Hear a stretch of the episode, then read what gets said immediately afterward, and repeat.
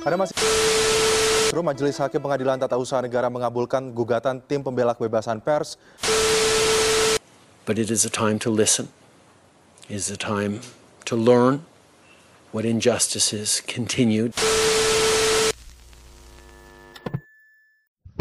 Assalamualaikum warahmatullahi wabarakatuh. Welcome back with me Deki Iko pertama di Randomly Talk with myself. Ya, selamat pagi, siang, sore, malam dan ah waktu apa pun yang kalian luangkan untuk mendengarkan podcast ini atau tidak mendengarkan sama sekali tidak apa-apa. eh gue nggak tahu kenapa ya gue selalu eh, uh, gue merasa sangat excited untuk membawakan episode ini karena ini episode yang benar-benar gue suka gitu. Ya, mungkin banyak orang yang punya kapabilitas untuk membawakan episode ini.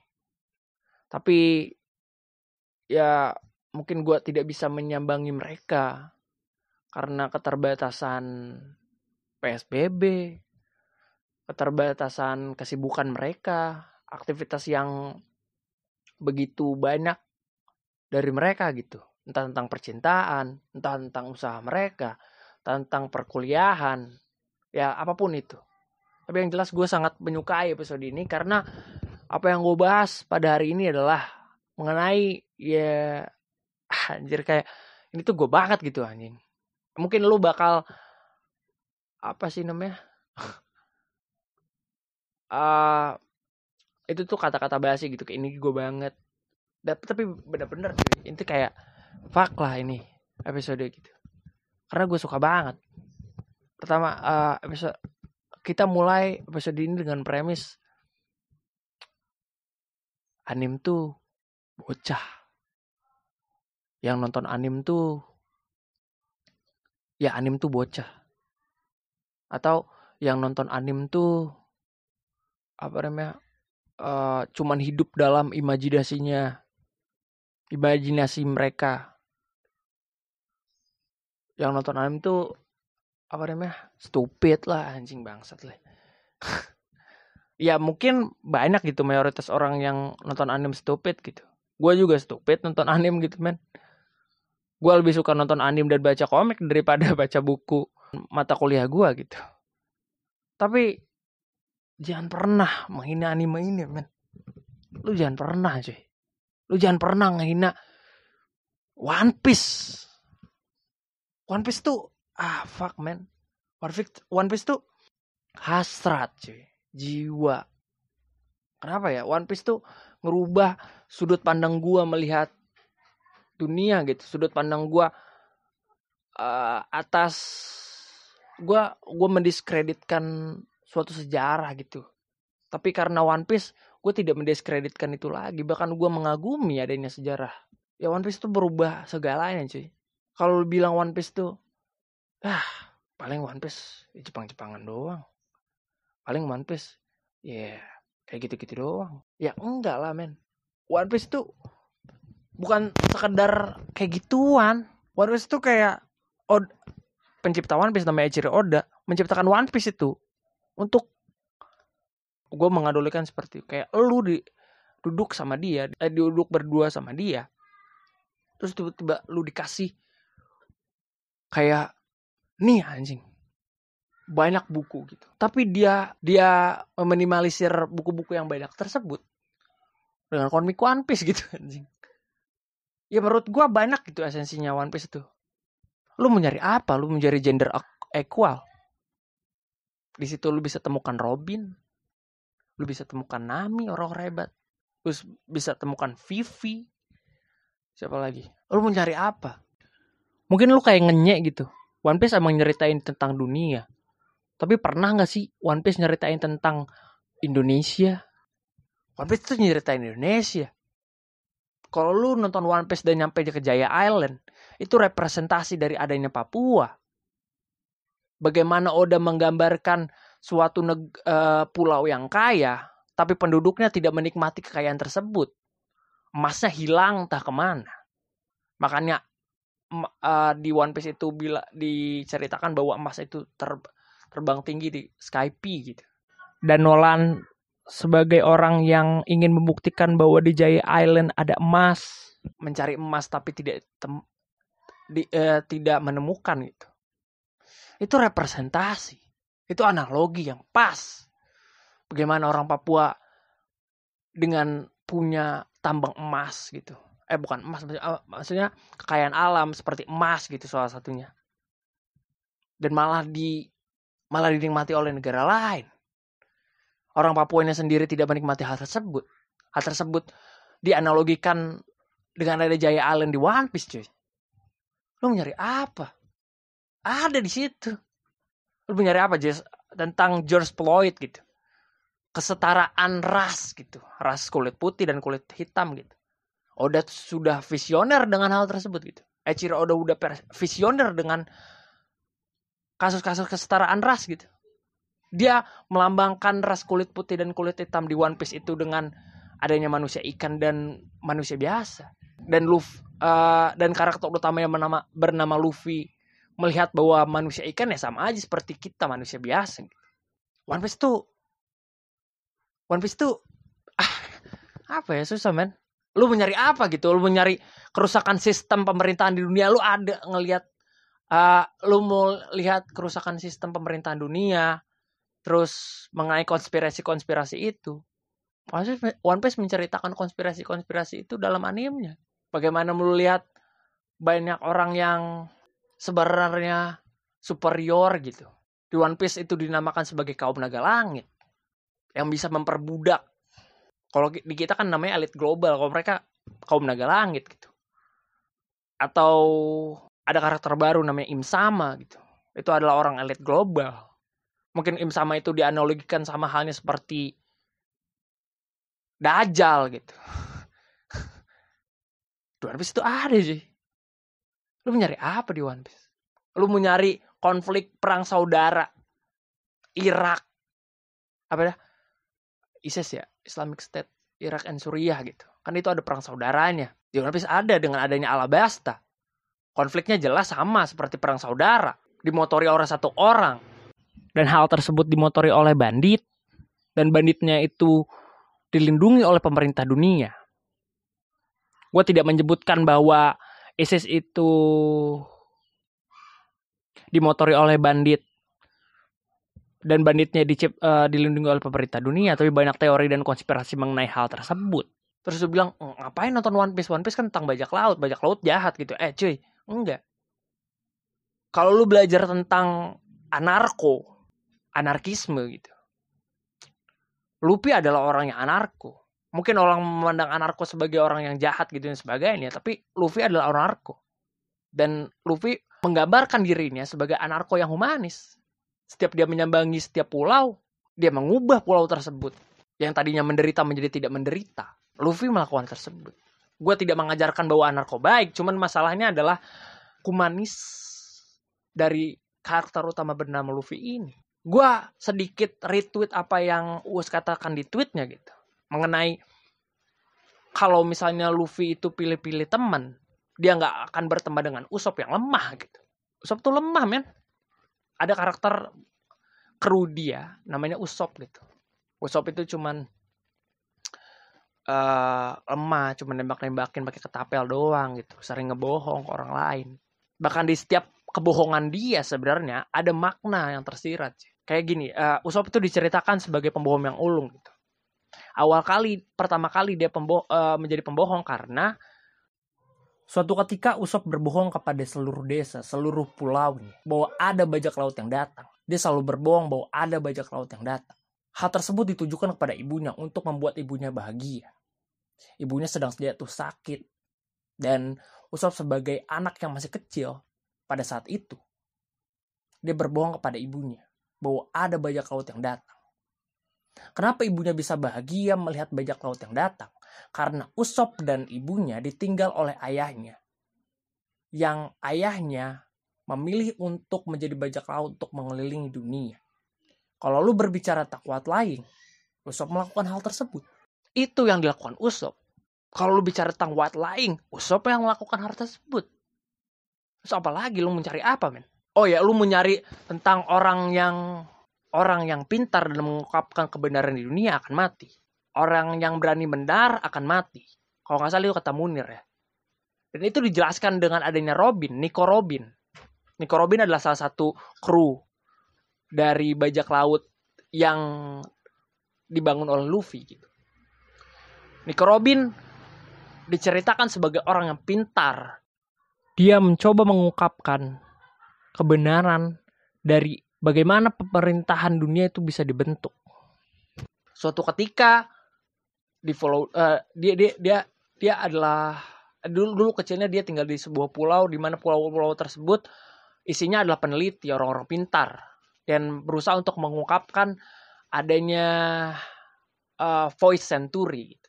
Kalau nggak salah voice century, voice century abad abad kekosongan sebelum pemerintah dibuat pemerintah di One Piece ya dibuat. Dan suatu ketika pemerintah tersebut tidak mau diungkap kebenarannya, akhirnya dibantai, digenosida pulau-pulau tersebut. Nico Robin diburu pada saat usianya masih 6 tahun, 10 tahun ke bawah lah. Dan dihargai dengan dan kepala dia dihargai dengan fantastis gitu. Apa yang Munir bilang bahwa orang yang berkata benar akan mati itu ada di Nico Robin. Lo mau cari apa di One Piece? Terlalu banyak hal-hal yang hal-hal yang esensi apa sih namanya? Hal-hal yang bermakna di One Piece terlalu banyak. Lu mau cari apa di One Piece? Lu mau cari uh, lu mencari esensi tentang revolusi yang diungkap oleh Karl Marx mungkin ini adalah ah, gue tidak mengajarkan Kar, uh, mengajarkan Marxisme. Maksud gue adalah bagaimana Karl Marx memandang tentang revolusi. Hal tersebut ada di Revolutionary Army di One Piece. Jadi ada sekelompok orang namanya Revolutionary Army.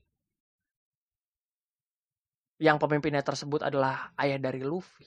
Di mana prinsipnya Revolutionary Army itu sama seperti apa yang Karl Marx bilang bahwa orang-orang yang tertindas tersebut harus melakukan perlawanan dan itu ada di Revolutionary Army. Hal tersebut juga seiring dan sejalan dengan adanya kaum naga langit, orang-orang yang superior tersebut yang menindas kaum-kaum bawah, kaum-kaum inferior atau disebut proletar. Dan itulah dan Revolutionary Army membawa esensi nilai-nilai Karl Marx. Di situ ada di One Piece.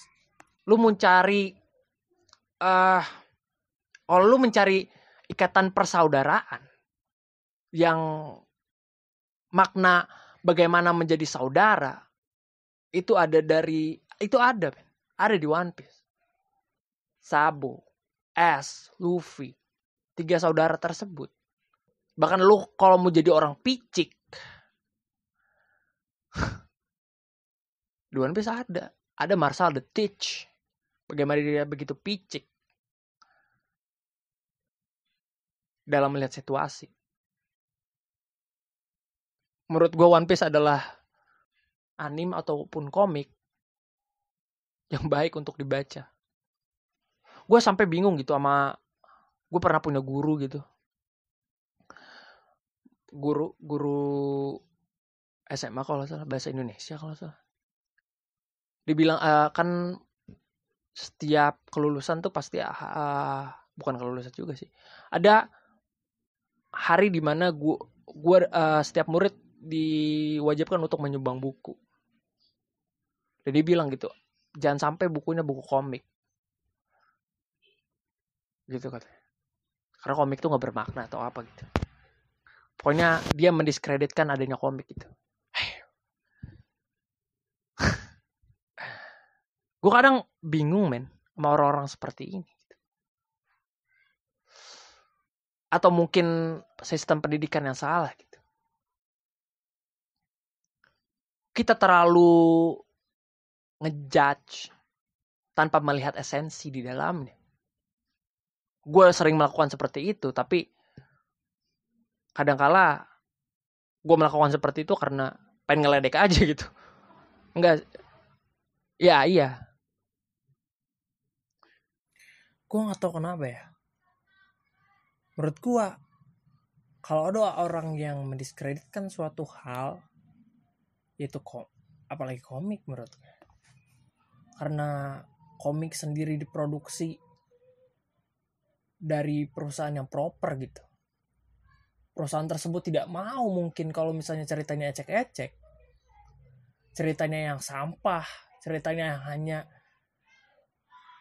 kayak misalnya ceritanya yang hanya ketemu terus bertabrakan akhirnya pacaran saling mencintai yang satunya adalah orang kaya konfliknya di situ dia malu kalau dia adalah orang miskin dan mungkin nggak bisa dapetin dia akhirnya tiba-tiba dia jadi kaya ada gitu-gitu. Ah fuck. Nggak mungkin men. Komik Jepang seperti itu. Misalnya kayak apa ya?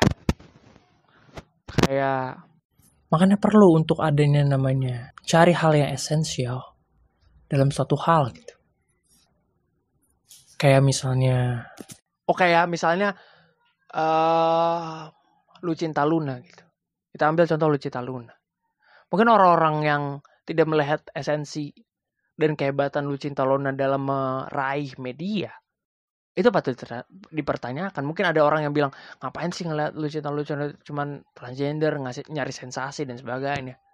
Tapi lu harus tahu cuy seorang Lucita Luna dia bisa nge-grab semua media untuk terus menyorot kepada dia dengan sensasi yang diberikan mungkin kalau sensasi tersebut ditaruh kepada orang lain efeknya tidak akan sedahsyat Lucita Luna. Bagaimana kita dibuat penasaran bahwa dia sebenarnya dia laki-laki atau perempuan ya? Itu tuh dibuat oleh Lucinta Luna. Dan sensasi itu eh, dan sensasi dan rasa penasaran itu itu yang dia olah biar dia bisa nge-grab semua media. Well done man. Atau eh, ada orang yang nggak suka kayak misalnya siapa gitu ya. Kalau orang yang suka polit eh, suka-suka sedikit lihat ILC dan sebagainya mungkin ada orang yang nggak suka Mardani Alisera gitu. Dengan tingkahnya yang ngapain sih orang? gitu. Kayak tidak berbobot sekali dalam berbicara gitu. Mungkin ada seba sebagian minoritas yang melakukan tersebut atau mayoritas juga gue nggak tahu maksudnya. Yang berpendapat hal demikian tentang Mardani Alisera tapi lu nggak tahu men. Bahwa sejatinya pasar di Indonesia. Kita kita bicara tentang pasar bukan pasar maksudnya pasar swalayan modern dan sebagainya. Maksudnya kita lihat publik. Bagaimana publik lebih menyukai sensasi daripada prestasi. Atau kayak Padlizon gitu gue ngeliat Padlizon kayak ngeledekin presiden mulu dan atau kita kebanyakan ngeliat Padlizon kayak ngeledekin presiden mulu dan gak pernah punya hal-hal selain berbau hal tersebut gitu. Dan mencari mencari sensasi terus gitu. Dan memang itu itu yang itu cara mereka. Atau kayak Yonglex gitu Yonglex terlalu berbau sensasi kontroversial. Kita ngeliat Yonglex kayak semua ini dibumbui oleh sensasi tapi itu itu yang disukai orang Indonesia orang Indonesia lebih suka adanya sensasi daripada prestasi sama seperti halnya Pak Lizon dengan sensasi yang diberikan gitu. Dia nge-grab semua media untuk terfokus sama dia.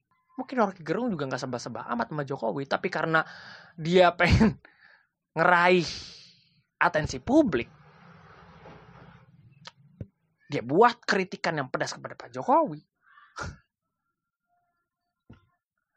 Makanya itu pentingnya sebuah apa ya disebutnya pencarian makna, pencarian apa ya lebih dalam gitu kita ngelihat sesuatu hal gitu. Gue suka banget sama yang namanya talk show yang menghadirkan politikus dan sebagainya. Karena yang gue suka dari hal tersebut adalah ketika kan setiap politikus tuh bawa nama orang gitu. Kayak misalnya dari PDIP bawa nama Pak Jokowi, dari Gerindra bawa nama Pak Prabowo. Misalnya Pak Jokowi kepleset ngomong salah atau Pak Prabowo kepleset ngomong salah. Nah, politikus ini yang akan membenarkan. Politikus ini akan meluruskan dan itu seninya. Dan gue suka hal tersebut gitu. Bukan gue suka terhadap kubu A dan B, tapi gue suka bagaimana politikus itu meluruskan omongan-omongan yang salah dari Pak Prabowo maupun Pak Jokowi. Kalau kita kilas balik ke hal yang lalu, kayaknya udah lama sih gue ngomong. Ya segitu aja. Terima kasih semuanya. Assalamualaikum warahmatullahi wabarakatuh. Nama gue Deki Kua Pratama. Peace out.